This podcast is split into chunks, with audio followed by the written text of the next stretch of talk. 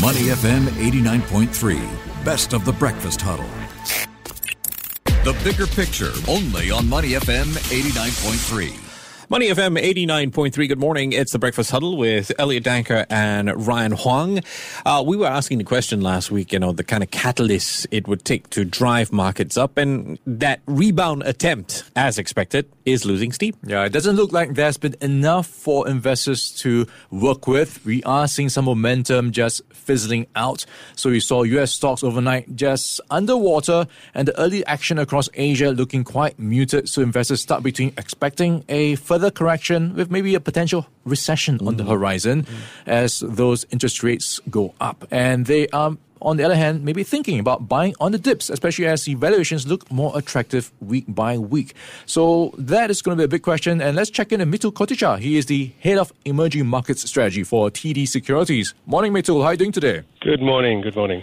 Mitul, let's talk about what's driving markets these days. So last week you saw a bit of a bounce, but that seems to be losing steam. Is this just going to be a relief rally, and should investors get a bit more careful about getting sucked back in? I think there's definitely caution here. Um, I think the rally clearly has taken place after a massive decline in equity markets in recent months, and uh, we're seeing to some extent potentially a bear market rally here. The question is whether it's more sustainable, and I think the reality is that we still need to see get to grips with the risks of a recession and to what extent the Fed needs to hike rates. And so I think markets are still battling, investors are still battling with that scenario of a recession here. So until there's some clarity um, as to this, it's very hard see stocks and, and risk assets in general sustain gains for a longer period of time. Yeah, too. Talking about recession, what are your expectations when it comes to recession? Are we looking for something this year, next year, and how bad will it be? Well, our, our base case is that we won't see a recession, but the Fed is actually obviously going to be teetering towards this by hiking rates significantly in the next few months. For example, we will probably see another 75 basis point hike mm.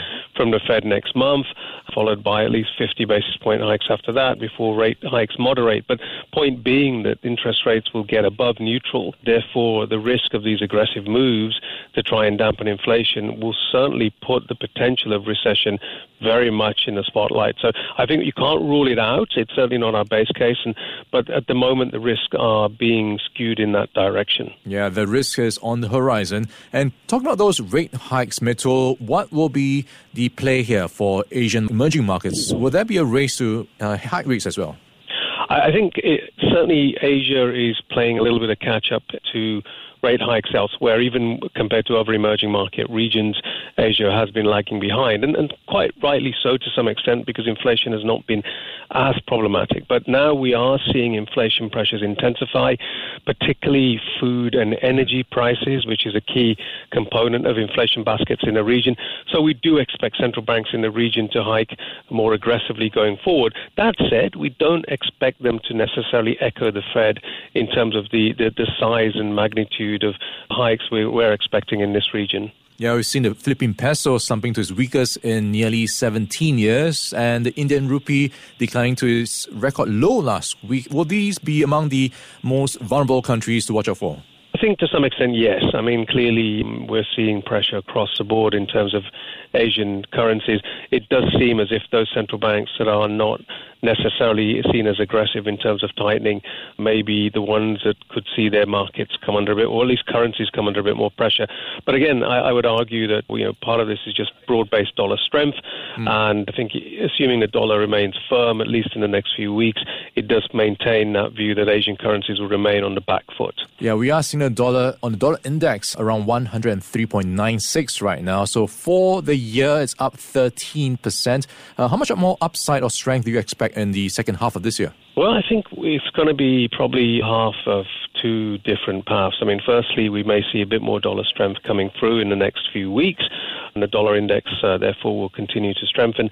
But I think we're probably looking at a peak sometime in this quarter, and we would argue that as we go through the rest of this year, we will see the dollar come off uh, and weaken against uh, many currencies. I think much will depend on to what extent and when markets fully price in the magnitude of Fed hikes. I think once everything is in the price, which I think we're very close to, mm-hmm. Uh, then we could see the dollar come under pressure. And you know, bearing in mind, markets are now uh, pricing in rate cuts also to some extent to the end of next year and uh, into 2024, which again could undermine the dollar. Yeah, talking about under pressure, the Japanese yen is something that's um, been going on a bit of a slump at its weakest in more than 20 years. Where does this leave the Japanese yen? We've got policymakers talking about how too low is not good, and on the other hand, you've got people expecting the BOJ to keep things steady for now. Well, I think a lot of this is just depending on the policy differential between Japan and the US.